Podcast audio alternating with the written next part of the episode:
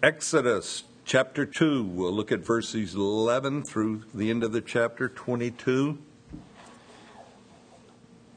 A little catch up here. Moses' mother, she has built a little ark, put her son in it, placed the ark in the crocodile infested Nile River, where one of Pharaoh's many daughters happens to find Moses and she has compassion on him. I read in a commentary that Pharaoh had 49 daughters. That's a bunch. and one with compassion finds Moses. God is not only preparing Moses, but he even chose Moses' stepmother and she is a woman of compassion. The daughter of Pharaoh, who has found Moses, she sends Miriam, which is Moses' sister, go find me a nurse for Moses. And in God's providence and in God's way, Pharaoh, the one who ordered the death of the Hebrew babies, it is his family that will preserve this child. And this child will lead all of the Hebrews out of Egypt. And it's not uncommon for God to turn the tables on the plans of Satan and those who follow him. We have a vivid example of this in the book of Esther. You know how wicked Haman, uh, he hated Mordecai and he plans and plots his death and he even builds a gallows to hang Mordecai on. And it's Haman that ends up getting hung on that very gallows. Our God delights in nullifying, reversing the plans of Satan, and turning those evil plans into what we call his salvation. We just finished the book of Genesis in the last chapter there in verse 20.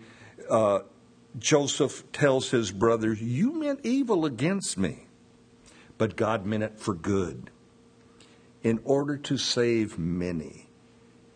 God being much greater than the evil plans of Satan.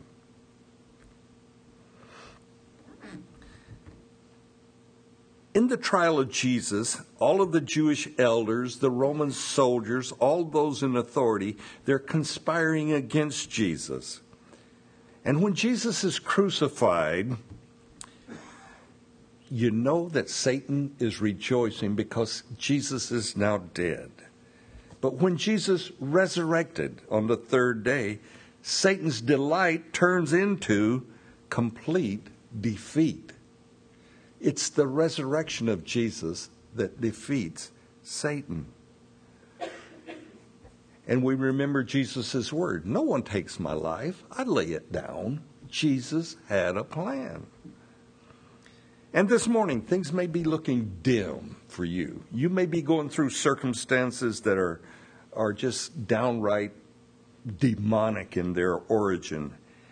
And the, the future for you may look very bleak as you look at circumstance. I challenge you then, understand, realize God is for you. You're his child. Romans 8:28. Very popular verse, but it's a very good verse. And we know that all things work together for good to those who love God, to those who are called according to his purpose. And in this saga of Moses, as we will begin our study on Moses as we go through the book of Exodus, God uses Pharaoh's daughter to raise the deliverer of the Hebrews. Moses being raised and nurtured in the very household of the man who pronounced the death sentence upon all the boy babies. Pharaoh will now raise Moses. Exodus 2, we'll look at verses 10 through 22. And the child grew, and she brought him to Pharaoh's daughter, and he became her son's. So she called his name Moses, saying, Because I drew him out of the water. Now it came to pass in those days when Moses was grown that he went out to his brethren and looked at their burdens, and he saw an Egyptian beating a Hebrew, one of his brethren. So he looked this way and he looked that way, and when he saw no one, he killed the Egyptian and hid him in the sand. And when he went out on the second day, behold, two Hebrew men were fighting. And he said to the one who did the wrong, Why are you striking your companion? And then he said, Who made you a prince and a judge over us? Do you intend to kill me as you killed the Egyptian? So Moses feared and said, Surely this thing is known. So when Pharaoh heard of this matter, he sought to kill Moses. But Moses fled from the face of Pharaoh and dwelt in the land of Midian, and he sat down by a well. Now the priest of Midian had seven daughters, and they came and drew water, and they filled the troughs uh, to water their father's flock. Then the shepherds came and drove them away, but Moses stood up and helped them and watered their flocks. And when they came to Reuel, their father, he said, How is it that you have come so soon today? And they said, An Egyptian delivered us from the hand of the shepherds, and he also drew enough water for us to water the flock. So he said to his daughters, And where is he? Why is it that you have left the man? Call him that we may eat bread. Then Moses was content to live with the man, and he gave Zipporah his daughter to Moses, and she bore him a son, and he called his name Gershom, for he said, I have been a stranger in a foreign land. Moses' life is divided up into what we call 40 year segments. Moses is about 40 years old. Uh, he has excelled in these first 40 years in the ways of Egypt. And right at this time, right before he kills the Egyptian, he's in line to be the next Pharaoh, the next king but God has placed in Moses' heart a deep loyalty to his fellow Hebrews and to himself. As we read that Moses looks this way and he looks that way, it's the classic, you know, but he doesn't look up. you know, he doesn't look at God. And he kills this Egyptian who is beating a Hebrew and he hides him in the sand. This only points out that God sees everything. He sees the good, He sees the bad. We can hide our sins, our evil deeds from one another and from mankind, but you can't hide them from God. God knows all. Moses, he, he kills the Egyptian one day, and the next day he goes out and he sees two Hebrews fighting. And he asks them, Why are you striking your fellow Hebrew, your fellow companion? And the man's reply is, is in verse 14. And he says, Who made you a prince? Who made you a judge over us? Are you going to kill me like you did the Egyptian? and you can almost hear the dramatic music in the background. Dun, dun, dun, dun. you know? Moses at that moment realizes news is out about him murdering the Egyptian, and that is a capital offense. So Moses, he flees to the desert village of Midian, which is on the backside of the desert. Not just out in the desert, it's on the backside of the desert. I don't know. I lived in Southern California a lot of years, and we would go out to the desert to uh, ride our motorcycles and four wheelers and all this kind of thing. I never found the backside of the desert. I don't know where that is. so Moses is there, though. He's on the backside of the desert, and he's sitting at a well. Jethro's daughters come to water their flocks. And uh, by the way, Jethro and Reuel, they're the same person. It's just, you know, it's like Robert and Bob. How do you get Bob out of Robert? I don't know, but you know, I can get Charles and Chuck, Don and Donald, and that kind of thing. But Oh well. Jethro and Reuel, same guy. Moses drives away the shepherds who are bullying the daughters of Jethro because they don't want to wait around. They come there and they will water their sheep, and uh, you daughters don't like it. That's too bad. But the daughters, this day, they re- return home early. And the dad wants to know, What are you doing home so early? And their reply is, An Egyptian delivered us. Moses has not even had enough time on the backside of the desert to take on the dress, the customs of the Midianites. He still looks and dresses like an Egyptian, they said. An Egyptian delivered us. And uh, Jethro wants to know, well, why haven't you brought him home to eat bread? That's the least you could have done, my daughters, is bring him home and we could have a meal together. But Jethro has learned to be hospitable. Paul had something to say about that in Romans. In Romans 12:13, uh, Paul tells tells us as believers, as a characteristic, as a believer, you are to be hospitable. we are to distribute to the needs of the saints, and we are be, to be given to hospitality.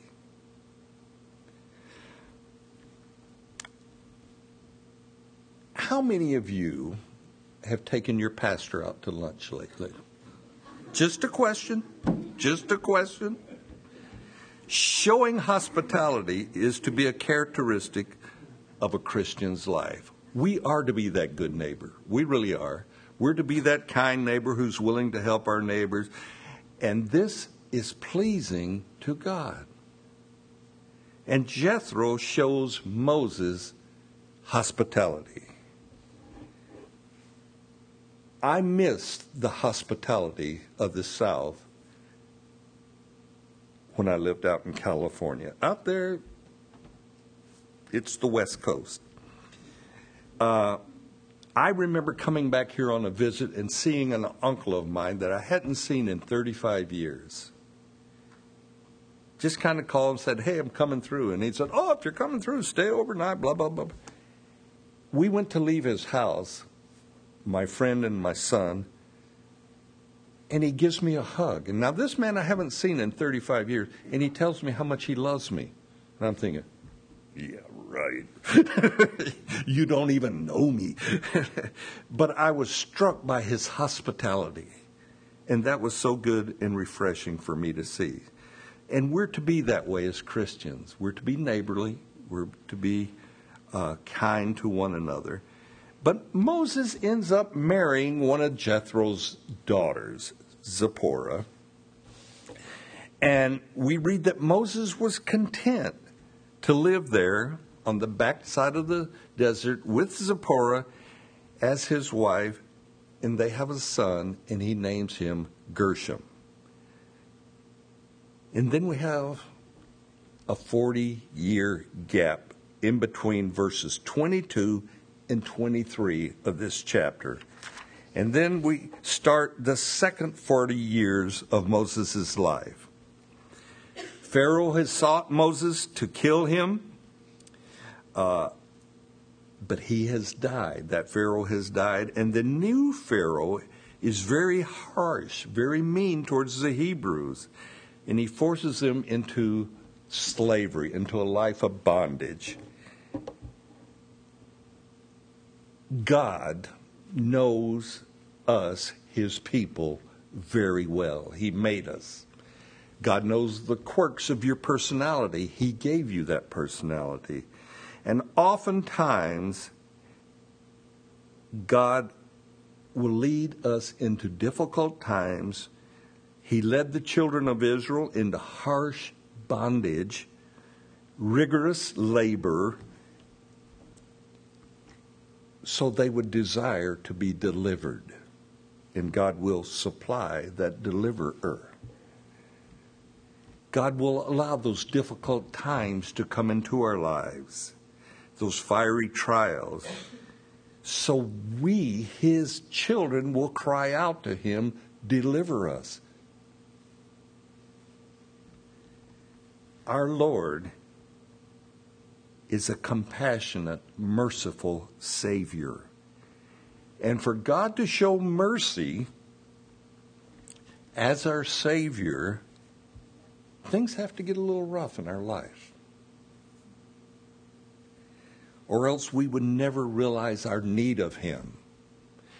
People do not get born again or saved when they're on top of the world. They get born again and saved when they're in dire straits, when their world has fell apart. Take a look at your own life.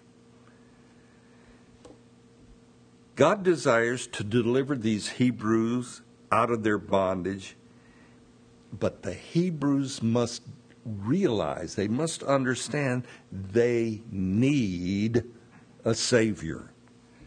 Therefore, life is very difficult for them. And they begin to earnestly cry out to God. And they cry out with groanings. Sometimes words do not suffice. Have you ever got to that point where you're in prayer and you just sit before God and groan? It's okay. It's okay. Sometimes words just do not express our heart, and that we can only groan before the Lord. The Hebrews, they cry out with groaning, and God remembers his covenant with Abraham, Isaac, and Jacob. And that God remembering is just a way of saying God understands and recognizes what they're going through. God hears and acknowledges the cries of his people. And when we cry out to him, he hears us. I'm so glad that God hears us. But have you ever noticed?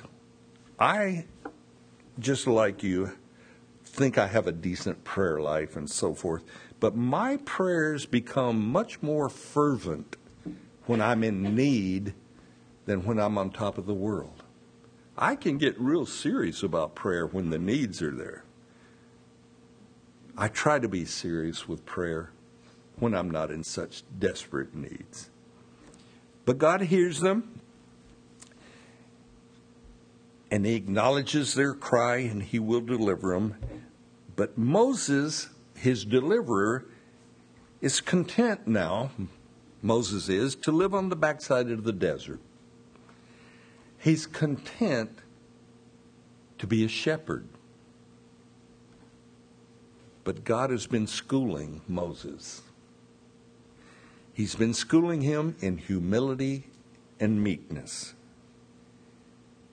Forty years earlier, Moses was more than willing to take on the, uh, the role as deliverer in, in, by his own hands, and he even kills an Egyptian and he ends up breaking up fights between Hebrews. That was when he was 40. But now Moses is about 80. He's about to go into uh, service of the Lord. And he's an old man. He's 80 now. And he's content where he is. A know nothing, do nothing life, yet he's content. But you know, all that self righteous attitude of Moses that prideful indignation that he held as a Hebrew against the Egyptians, it's all gone now. And now we find Moses is ready for God to use him. When we're empty of ourselves, we're ripe to be used by God. And we hear Moses declare at 80 years of age, Who am I? But you know, Moses, he's made some crucial decisions. And these decisions that he's made back when he was leaving Egypt, they have pleased God. Look at what Moses willfully turned down. Moses was in line to be the next king, the next Pharaoh of the greatest civilization on earth at that time. Untold wealth awaited Moses. Supreme power awaited Moses. All authority was his. And if you aren't careful, many would say, This is God's blessing. Look how God's blessed this man, this Hebrew. But it wasn't a blessing to Moses.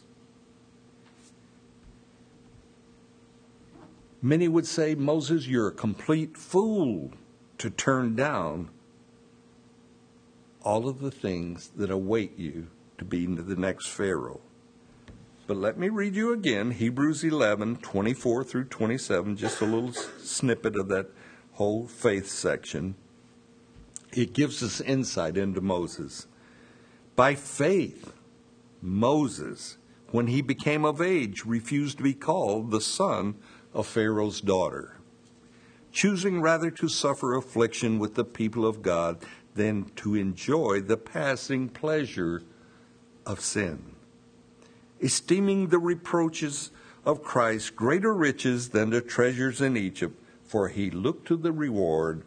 By faith he forsook Egypt, not fearing the wrath of the king, for he endured as seeing him who is invisible.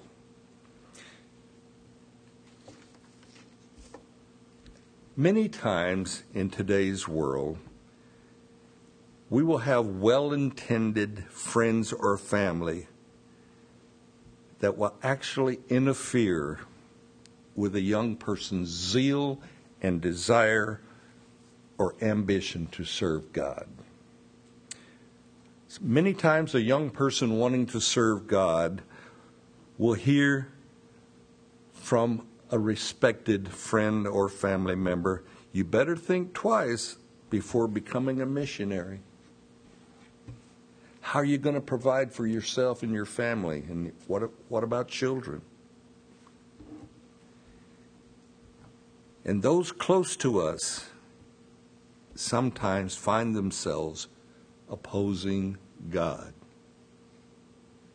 with their selfish advice. Moses, born, raised in Egypt, lived there 40 years. He lived there 40 years of privilege, a privileged life that only the king's son could have. Now, Egypt is known for their sinful idolatry. They're known to just live life to its fullest in sin. But this does not appeal to Moses whatsoever, for Moses is a man of faith. Moses refused to be called the son of Pharaoh's daughter. Moses has purposely taken the high moral road. You remember, as a baby, Moses is called beautiful. I believe that's a prophecy concerning the heart of Moses. He has a beautiful heart before God. And but by the time Moses is 40 years old, he chose the reproaches of Christ greater to behold than the riches of Egypt. And the riches were tremendous. Moses, as in the position as the daughter of Pharaoh, he has seen how debased and how sinful the Egyptian life can be, and it repulsed him. So, by faith, Moses knew God had a better plan for him than to indulge himself in the passing sinful pleasures of Egypt. And it says that Moses did not fear the wrath of the king. Rather, Moses has his eyes on him, God, who is invisible. And that's by faith. And for 40 years out there in the desert, that decision that Moses made to take a stand for God for 40 years, it has brought him a difficult life. it's brought him a very boring life. Moses lives a life for 40 years out on the backside of the desert, and it says he followed the sheep. He didn't even care where they went to graze, he just kind of watched over them.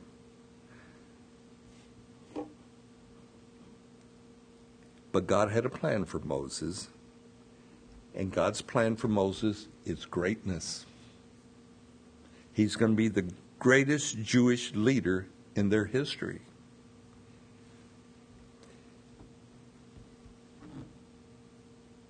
But he must learn humility. It's been said it took God 40 years to take Egypt out of Moses. and that sounds right. he will be this leader that God wants him to be. He will be a prophet, it says, of the Jewish people. And Moses is definitely honored in Scripture as a man of God. It said that he's meek. It says he talked with God face to face. And Moses now will lead a nation of people who resent him most of the time. Moses is 80 years old when God called him into service. Now, I'm not Moses and don't claim to be, okay? But I did not become a pastor until I was about 55 years old. I know, I hold my age well. I had family and friends that questioned my sanity when I said that uh, I was coming back to Alabama to plant a Calvary chapel. My sister in law, good Christian lady, and said, uh, What are you going to do if this planting a church doesn't work? I hadn't thought about that too much. good question. uh, my own mother wondered about me pastoring a Calvary chapel when there were other legitimate denominations where I could pastor, why would I choose a Calvary chapel? Thank you, Mom. Love you too. uh, but this, believe it or not, produced a humble attitude in me. And it's hard to say that you are humble, but I think it did. Because one of my constant prayers today is a prayer of thanksgiving. And I thank God that He has given my life meaning. That's a biggie to me. And my life has meaning by serving Him. And that applies to each and every one of you. God gives your life meaning. For we are servants of God we are allowed by grace to do lasting, eternal works that are not only good for mankind, but they're pleasing to God. There is nothing better in this world than to introduce someone to Jesus or encourage a person to serve Jesus. That's it. That's the top of the charts. There is an anonymous little poem, and that's simply me saying I don't know who wrote it. but this anonymous poem only one life to live and will soon be past. Only what is done for Christ will last. And that is so true. I was not a young man when I answered God's call upon my life. Therefore, young or old, take a page out of Moses' life. Let Moses' life speak to you today and choose to identify with Jesus and, if necessary, suffer for him. Suffer the reproaches of Christ and he is reproached in this world of ours today. Do that instead of enjoying the passing pleasures of sin or of this world. Amen? Amen. Let me get you to stand. We'll close in prayer.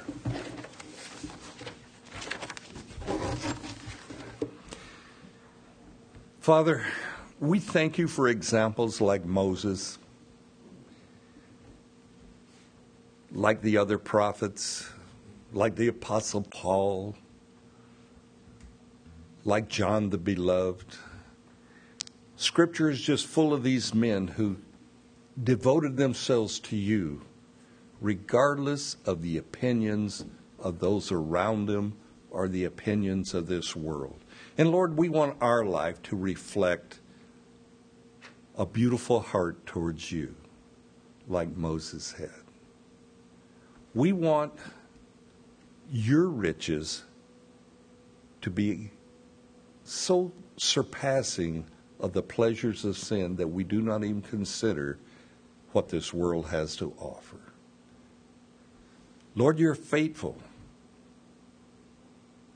You tell us that in you dwells the abundant life, and we want that abundant life. We want, Lord, a life of meaning before you.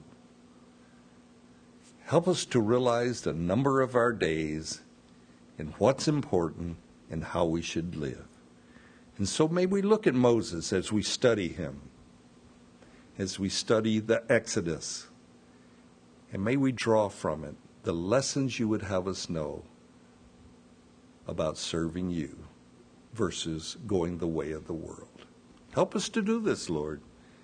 And we pray and ask for this in your name, Jesus. Amen. Amen.